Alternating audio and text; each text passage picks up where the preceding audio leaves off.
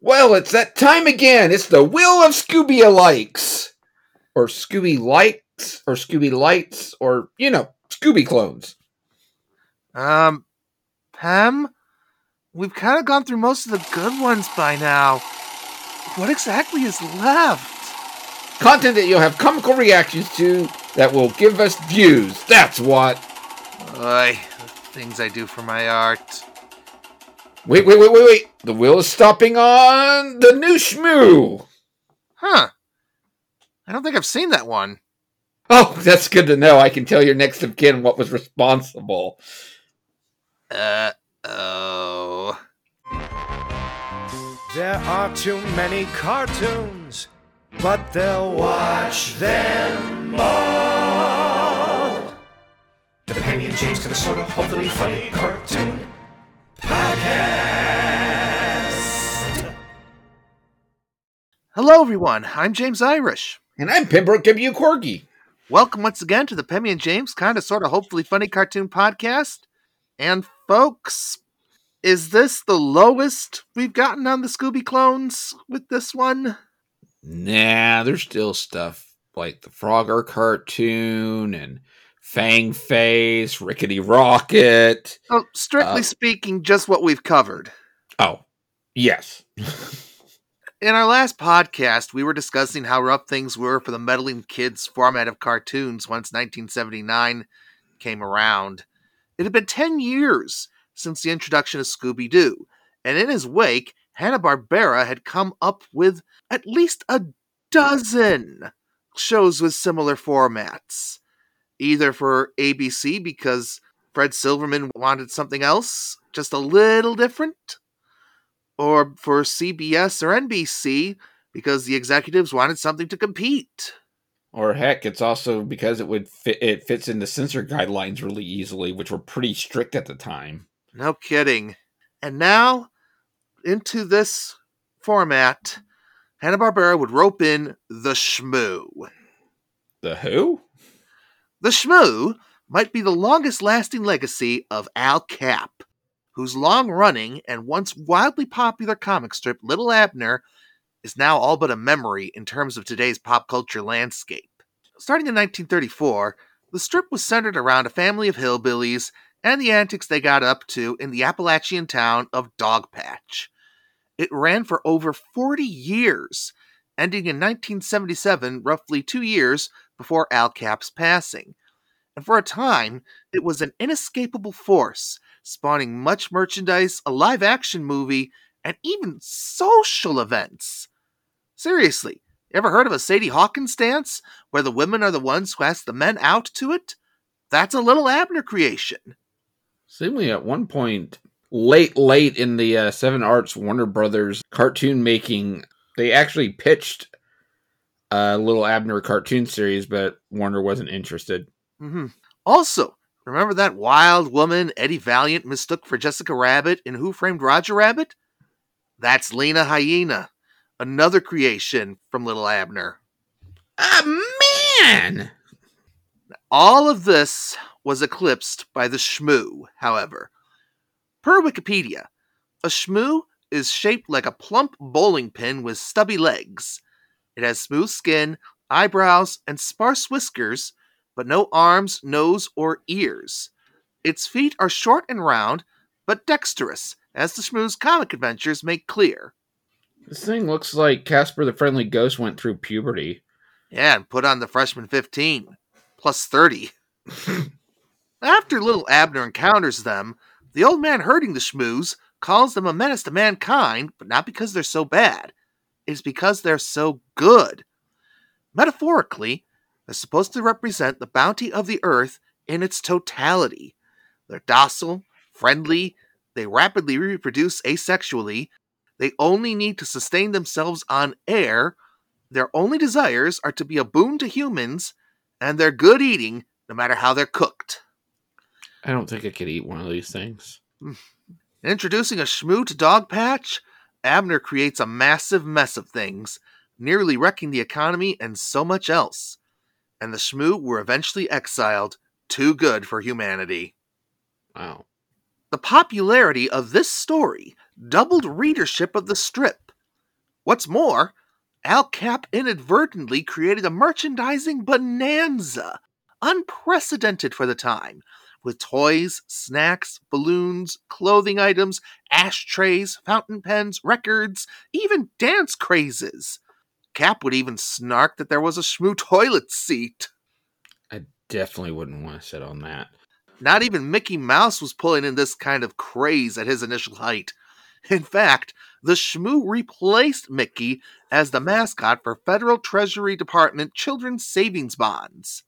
What's more, the paperback collection of the original story, first published in 1948 by Simon & Schuster, even attracted serious, scholarly literary attention. In short, the Shmoo changed the game for comics, merchandise, and popular art. Before Beanie Babies, before Pokemon, before Pet Rocks, even before the coonskin cap craze inspired by Davy Crockett, the Shmoo was arguably the first modern fad. Dun dun dun! Yeah. Of course, this influence reached Hanna-Barbera eventually, once their television animation company really got rolling. The ululating Gloop and Gleep of the Herculoids, two blob-like stretching monsters who were among the most memorable characters of the action cartoon boom of the mid-60s, thanks to Don Messick's voice work. They were very much inspired by the Shmoo. And Hanna-Barbera wouldn't get the rights to use the Shmoo itself until after Al Capp passed away in 1979. And they completely missed the point. Yeah. The first crack at it came here, with the new Shmoo, and it's one of those final meddling kids and their sidekick cartoons to come out of Hanna-Barbera in this era. Now this Shmoo is singular, and it's the sidekick to teenagers Mickey, who's the brains, Nita, who's the common sense, and Billy Joe, the comedic relief skeptic. And they investigate all manner of paranormal phenomena, not simply costume creeps of the week engaging in hackneyed larceny. Matters such as the Bermuda Triangle and the lost city of Atlantis would be topics investigated by this crew for Mighty Mysteries Comics, or MMC, not to be confused with the Mighty Monkey Corporation. Which is weird, because I don't think I ever see them actually draw any comics. I'll give Hanna-Barbera some credit. They're trying something different with the format this time. But none of the characteristics that made the Shmoo such a hit with comic readers of the past, or that made him a deeply examined piece of satire, were retained.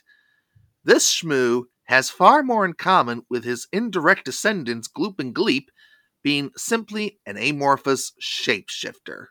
And boy does he shapeshift. Oh yes, as the opening theme aptly demonstrates. Yeah, I don't know about that opening theme. I mean, it literally at one point says in a kind of, I don't know if I'd say ominous tone, but a weird tone, that he's going to please you. And I'm just like, is that a threat? So Frank Welker performs the Shmoo here, yet another high-pitched gibberish character in his growing repertoire of them that we've covered on this podcast. You need a funny-sounding maybe animal, maybe not creature of unknown determination. Frank Welker's your guy. And another familiar voice to us, Chuck McCann, supplies the voice of Billy Joe. And with a vocal inflection, I'm really not used to hearing him use that frequently. Kind of sounds like Burger from DuckTales. Yeah, just not as high-pitched. Yeah, which actually, yeah, he might actually sound more like a kid if he did it high-pitched, honestly. But then he'd also start sounding too similar to the Shmoo. Either way, the voice we do get doesn't suit a teenager. I like Chuck McCann and all, but I don't think this voice really works. It sounds more like an in-between for the inflections of Droopy and the Mayor of Townsville. Definitely doesn't sound like a teenager. He doesn't even look very much like a teenager, to be honest. Yeah, he looks like an animated version of Bill Fagerbake's character from Coach. I was just going to say, I wish I could imitate his voice. I'm not a Krusty Krab. There you go. It's all I had to come up with something on the spot, and well, there's the go-to line. Yeah, That's it's either that or, is mayonnaise an instrument? Patrick Starr is probably what he's most known for, but he has done other voice acting, like Broadway in Gargoyles and Bulkhead. And Bulkhead in Transformers Animated, which is my favorite of his roles because I actually like Bulkhead a lot in that. But this is getting off topic because he's not in this show. Right. So the rest of our main cast, we've got Bill Idelson, who is a veteran performer starting in radio in 1931 when he was a mere 12 years old. He's performing Mickey. And actress Dolores Cantu performs Nita in her lone voice credit role. She does a pretty good job. Indeed. And so does Bill, given his age. Yeah, I mean, he sounds like a kid. I believe that he's a kid. His voice sounded familiar, but I looked up his vast, massive, like, credits, but it's not. There's nothing there that I would have heard that voice from, so. And of course, incidental characters are performed by the usual gang of Hanna-Barbera veterans, including Don Messick, Dawes Butler, Janet Waldo, John Stevenson, Hal Smith, and others. And Frank Welker usually doing double time. I wanted to give credit to Nita, though, because she's, like, definitely looks to be of a Middle Eastern descent, either, like, Indian or, you know, somewhere around that area, and you really don't get that in this era of cartoon shows. Too true. And she's not a stereotype, which is even more impressive. Yeah. That's probably one of the bigger positives of this show. Now, there's one thing that was absent from the episodes we watched that was part of the original broadcasts. The sing-along with the Shmoo segments, which turned the Shmoo into a little bouncing ball you were supposed to follow along as you sang.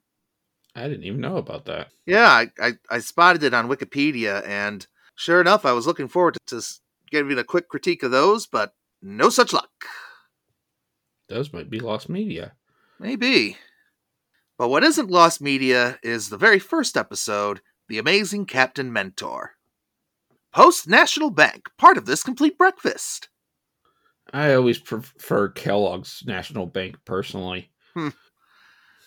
Seriously, that is the name of the bank in question, and two Prohibition-era-looking bank robbers race out with sacks of cash and pursued by a manager, when the announcer for the Super Friends flies in and says, "Don't worry, I'll stop them."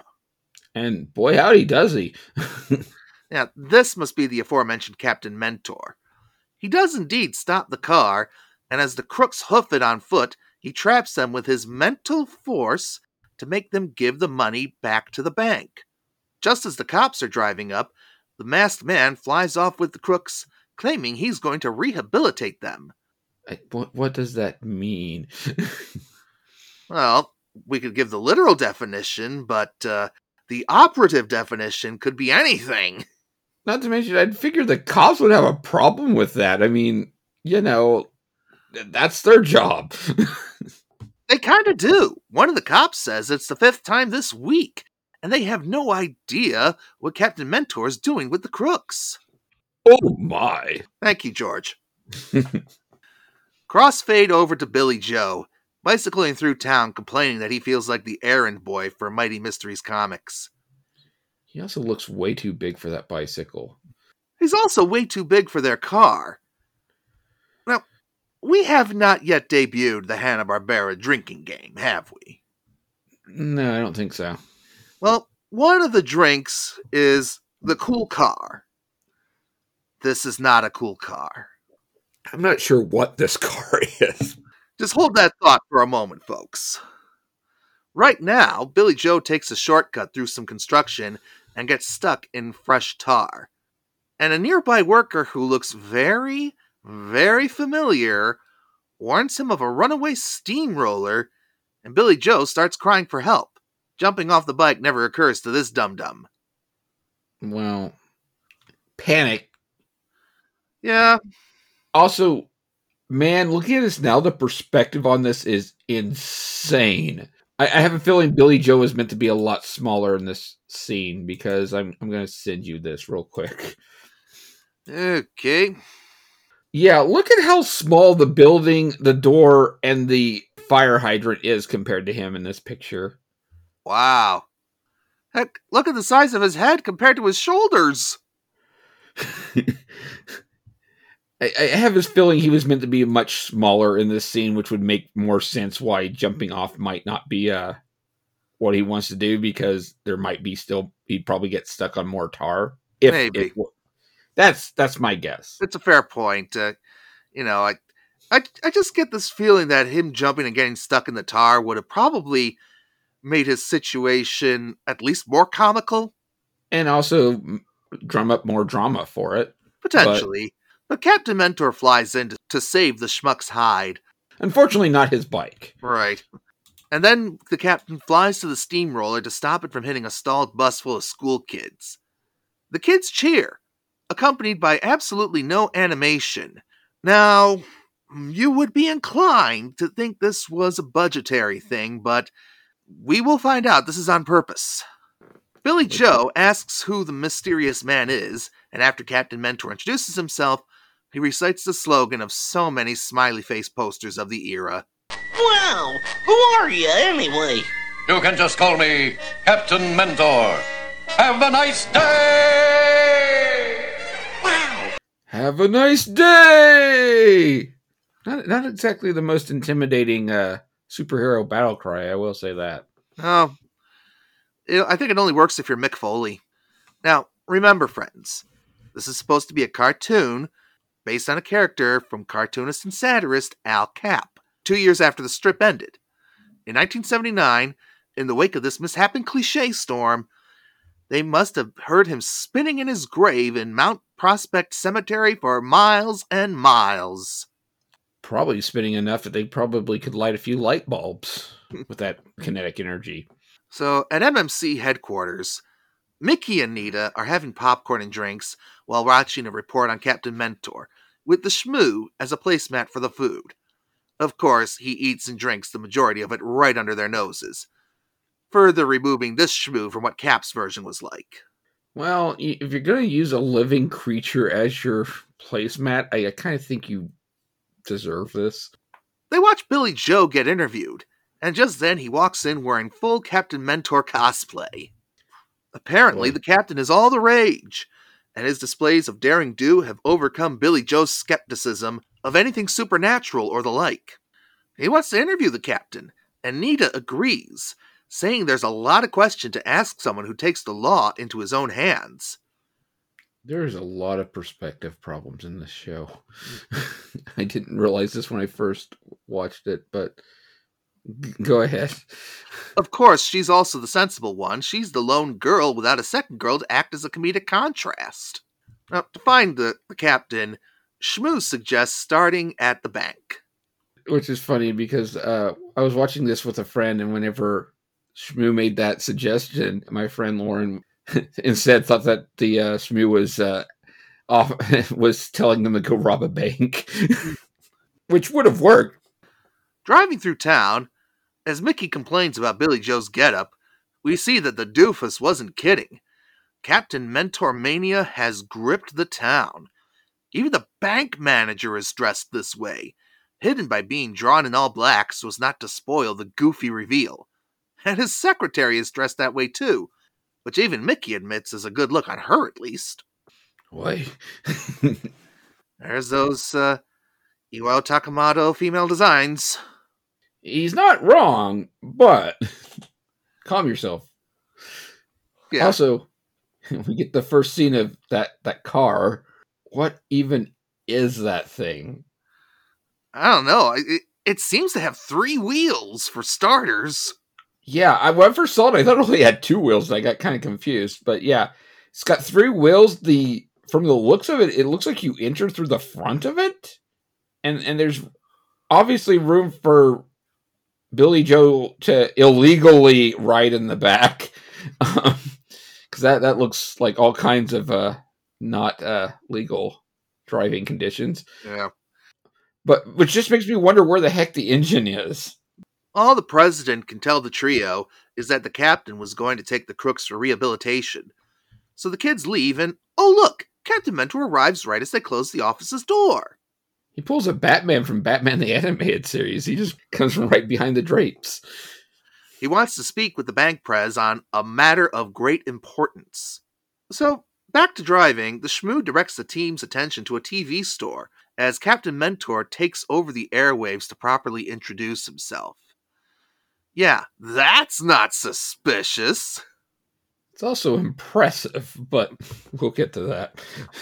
He claims to come from another planet where crime was eradicated, and now he's got a secret base on Earth to stop crime here too. As Billy Joe whoops it up for his new hero, Captain Mentor returns the airwaves to reruns of Woody's Roundup. This guy sounds like he has an addiction to fighting crime. Nita still has questions despite wanting to believe.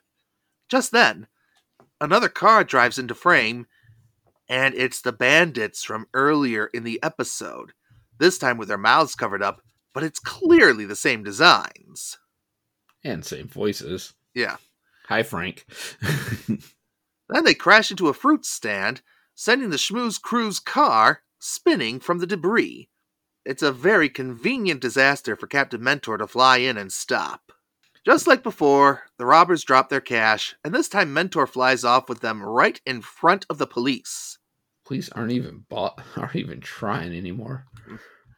As Billy Joe continues to encourage his cohorts to jump on the hype train, Mickey realizes that all the incidents took place within a very small part of the city's overall landscape. This leads him to believe that his headquarters isn't far, and off they go. Now Billy Joe can't believe that the rough part of town they wound up in is the place.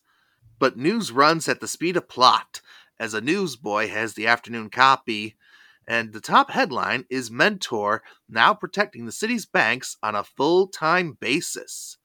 That's one heck of a fast newspaper, especially for, 1979? Mm-hmm. Captain Mentor's even got the plans for their alarms to allegedly make them burglar-proof. I got questions. I got lots. We're not going to get answers, are we? I don't know. But the newsboy protests that Billy Joe hasn't paid to read the paper. But a kissing Shmoo makes the kid run for his sanity. I probably would too if that thing kissed me, let's be honest. Mickey's map reading points to an abandoned theater as the most likely spot for Captain Mentor to be hiding out. I also want to point out that the remaining letters that are on that is A-A-S-H-L-E. Even though there's one too many A's, I can't not look at this and expect one of these A's to be an S and a missing O.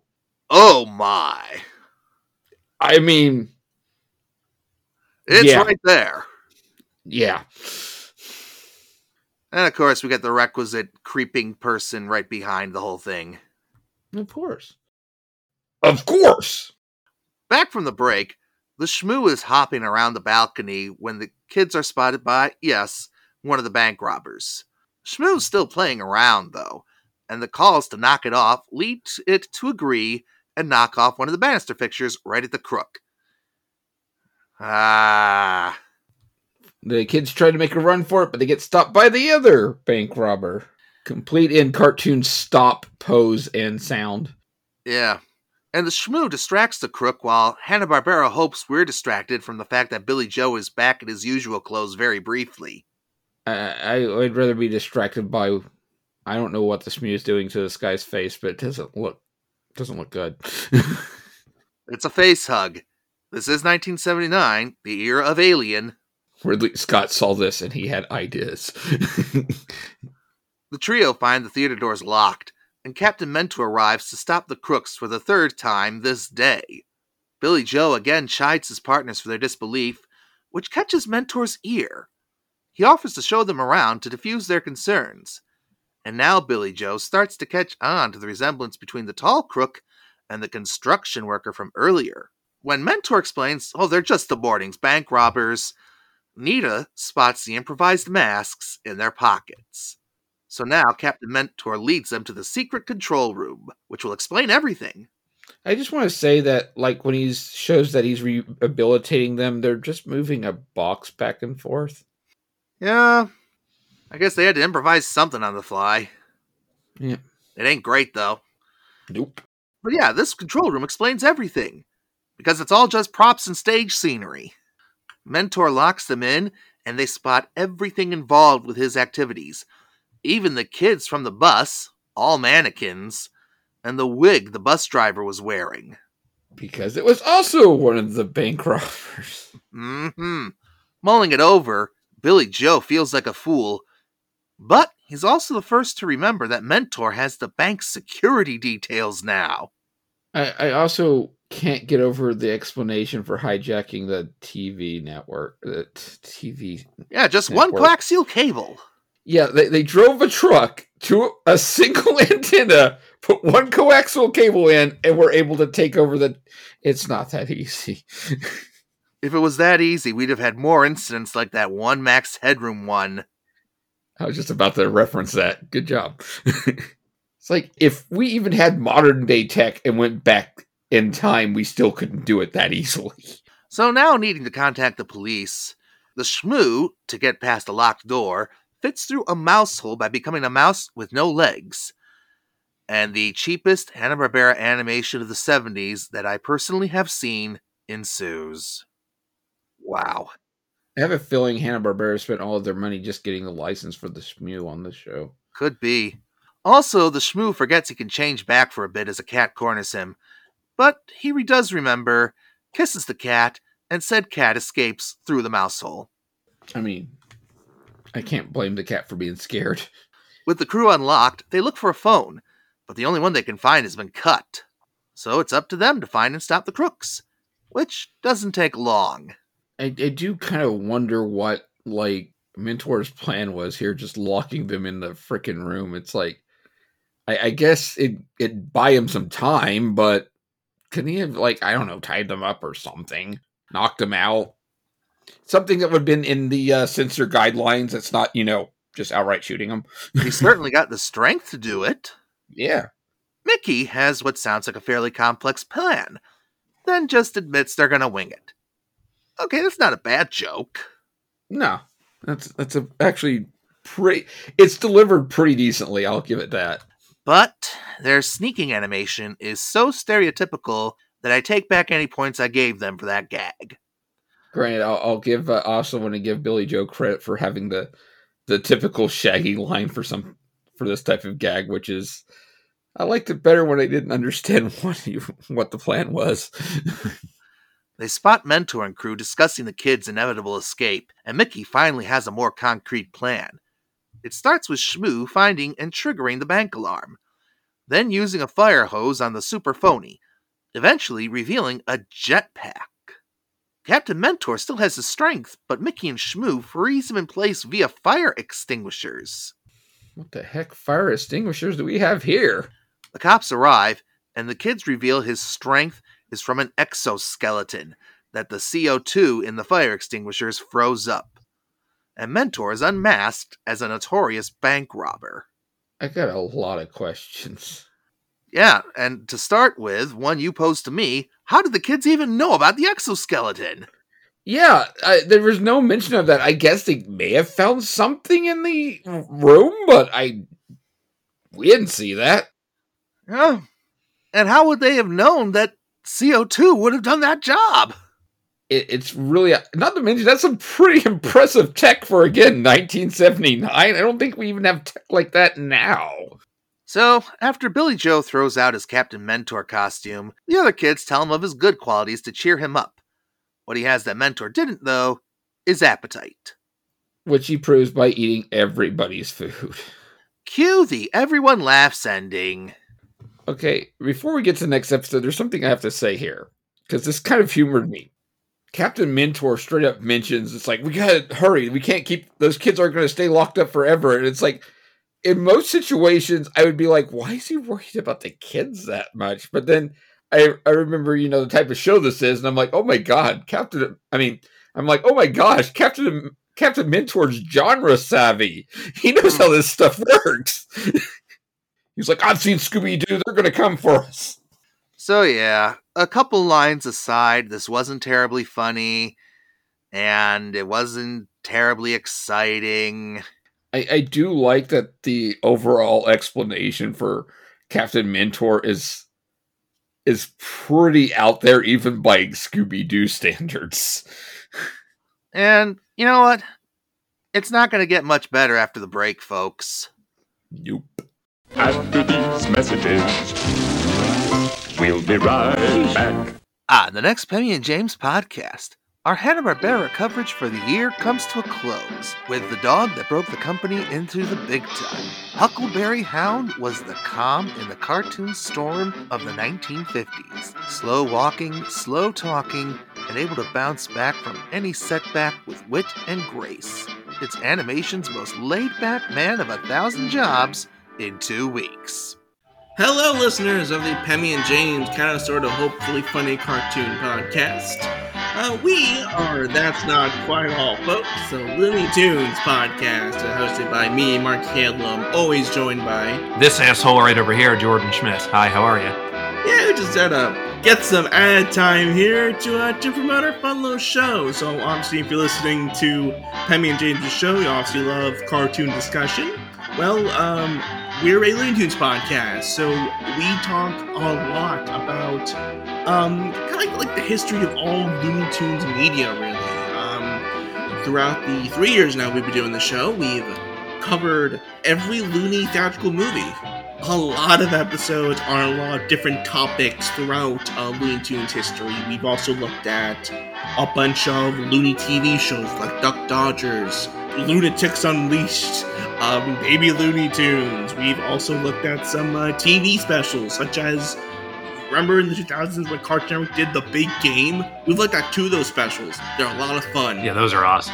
Our analysis ranges from complimentary to really critical. We love these cartoons, we love what makes them great, and we like to talk about what makes them work, what makes them not work. We put out an episode every week. We have commentaries we put out every couple months on the Hanna-Barbera projects we're doing now. We are a wild-ranging cartoon discussion show that verges on the insane in multiple... Why is the noun not coming to me? The show is full of pure tomfoolery. Exactly, thank you, I appreciate it.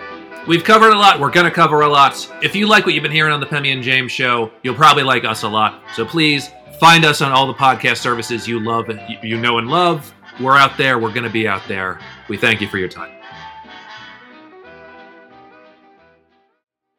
Now, Pemmy, how much do you know about the actual myth of pyramid power? I don't know a thing about it. Well, just as well, because it's all hoopla. It's bupkis. So let me get it straight. It's a pyramid scheme. Arguably. Except not in the traditional con man sense. Pyramid power is arguably one of the most ludicrous myths in existence.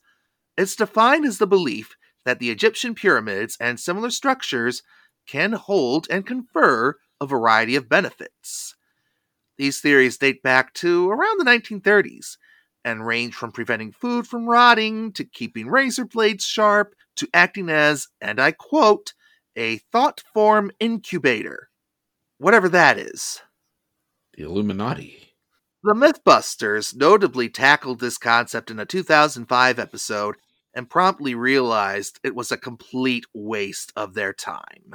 Still, here we are with an episode of this very cartoon about that very subject. You know what? It probably was pretty topical at the time, so. Could have been. Props to them, I guess, for that. So yes, the episode is The Pyramid of Peril. An inventors convention is in town. Prime material for MMC, to be sure. A Mr. Hugh Howard's, a obvious parody on eccentric millionaire, and at this point, dead Howard Hughes. Oi. He's chauffeured in and welcomed by a fellow named Brooks, who says he has something he should be interested in therein. While Brooks dismisses most of the inventions as crackpot ideas, he claims that one Mr. Chops has something special. And it just so happens at the convention, Mickey and Shmoo are present, and the former has to tell the gelatinous sidekick to keep a low profile. Didn't seem to feel the need to do that previously. Yeah. But okay. Howard's walks right into the kid's popcorn and doesn't even say, excuse me. I'm just going to say, yeah, what a jerk. But Mickey, upon realizing who it is, decides to see what he's up to. And now we find Carl Chops manning a device and Hugh insisting they get on with it. And, that voice. This voice sounds familiar. It sounds like Mr. Jinx and Apu from The Simpsons had a baby. Or had a son. Yeah, it's Dawes Butler doing a very embarrassing bad accent. Yeah, anyone who felt that, like, Apu and The Simpsons was offensive, jeez, they should listen to this. Chops put a rooster in a pyramid framework and amplifies the, quote, cosmic power, unquote, of the pyramid. Wait, so this is going to turn him into the Fantastic Four?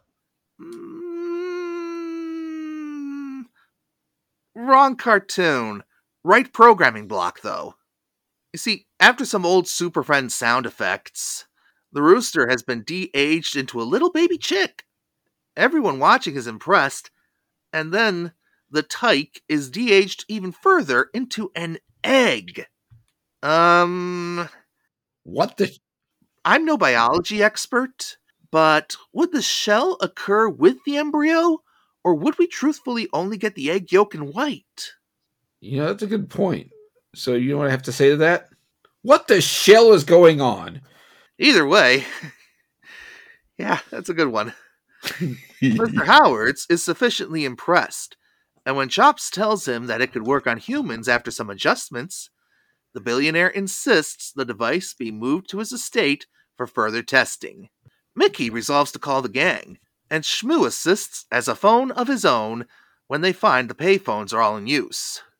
I got a bunch of questions about this. Yeah, how precisely is Shmoo tapping into the phone wires? Why didn't they use him in the first episode if he can do this? That too! Also, why is he an old-timey phone, too? With crank and everything. His Dogpatch roots are showing?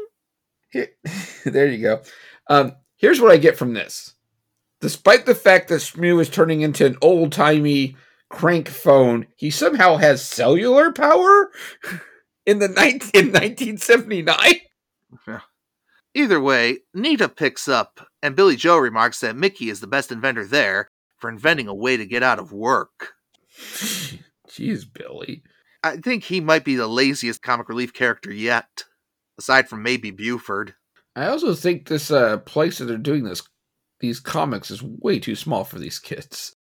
Nita and Billy Joe head down to the convention, where Howards and Chops are talking finer details. Our adventuring crew reunites just as Hugh Howards reverses into their car and hooks them along for a ride. Jerk! How did that even happen? You got me. We're asking that a lot this episode, aren't we? Yeah. And this is a shorter episode. Yeah, Mickey and Shmoo race to catch up, and they collectively decide to just go along for the ride, since it's where the story they're on is leading anyway. How convenient.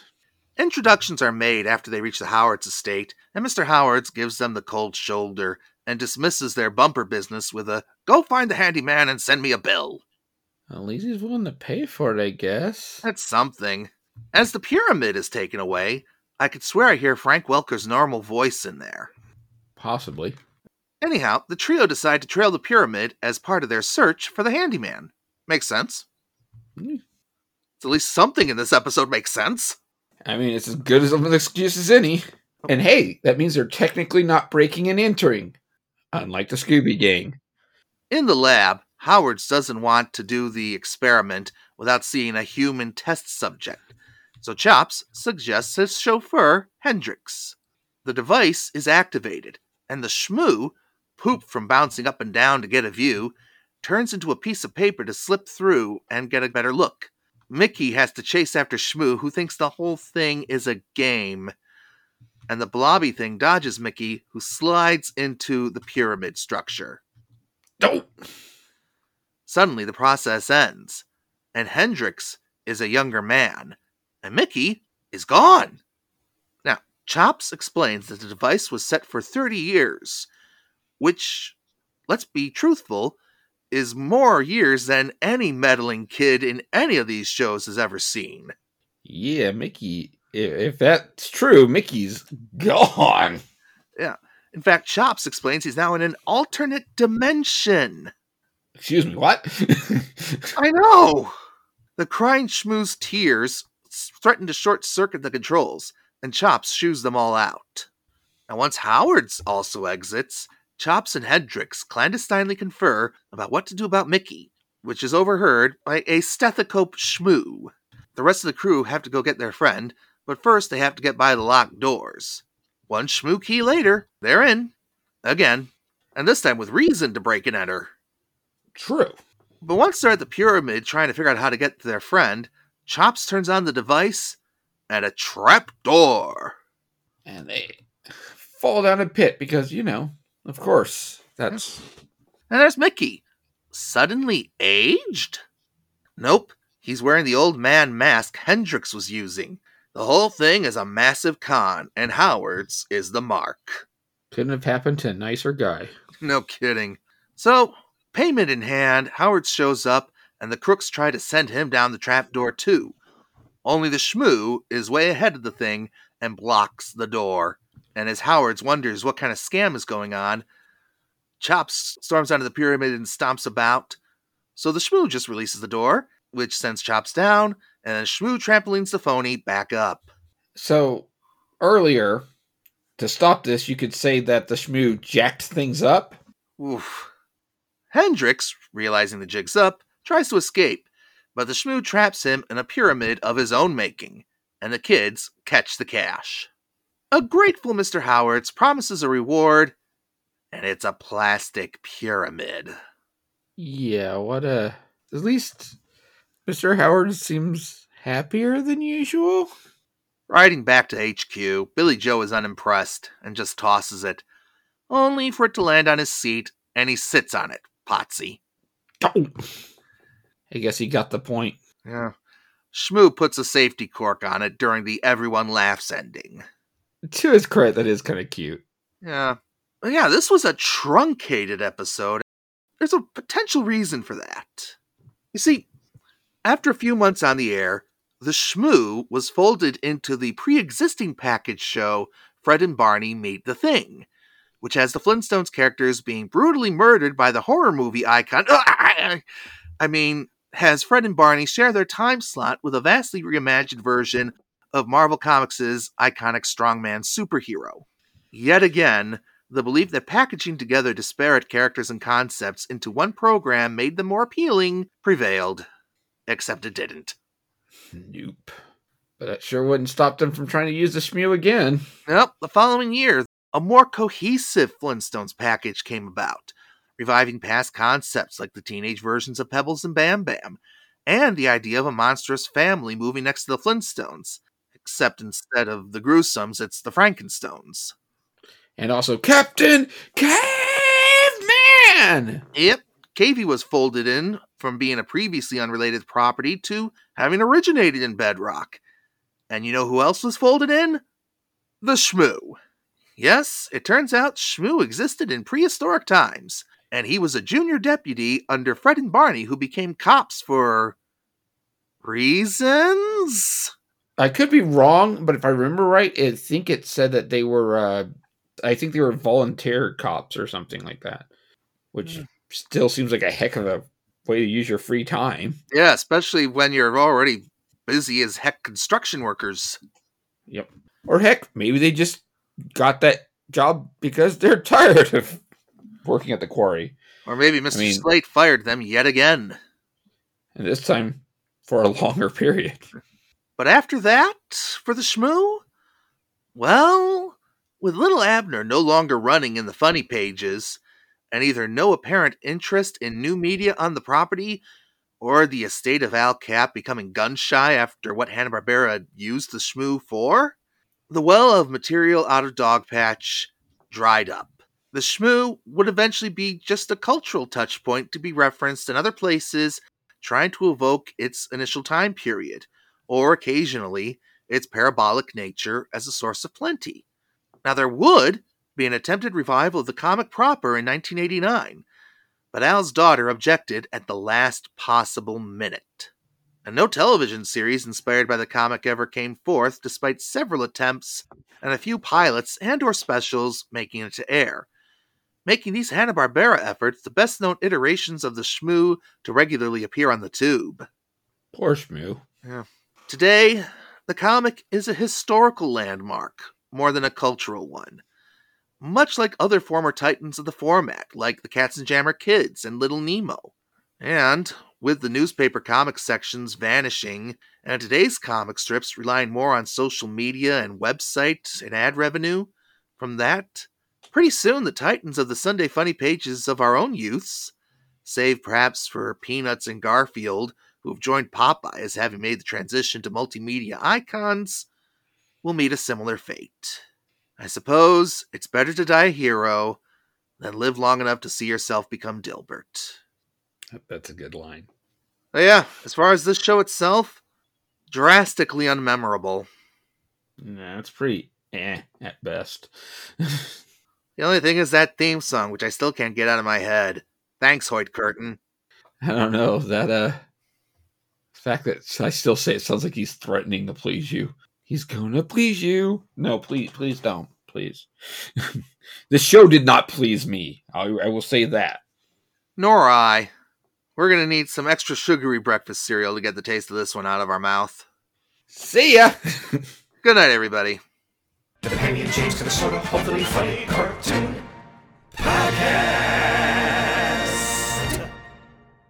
The preceding podcast is a co-production of the Mighty Monkey Corporation and Artificial Orange Studios. The theme song is written, composed, and performed by Shawn Michael Smith.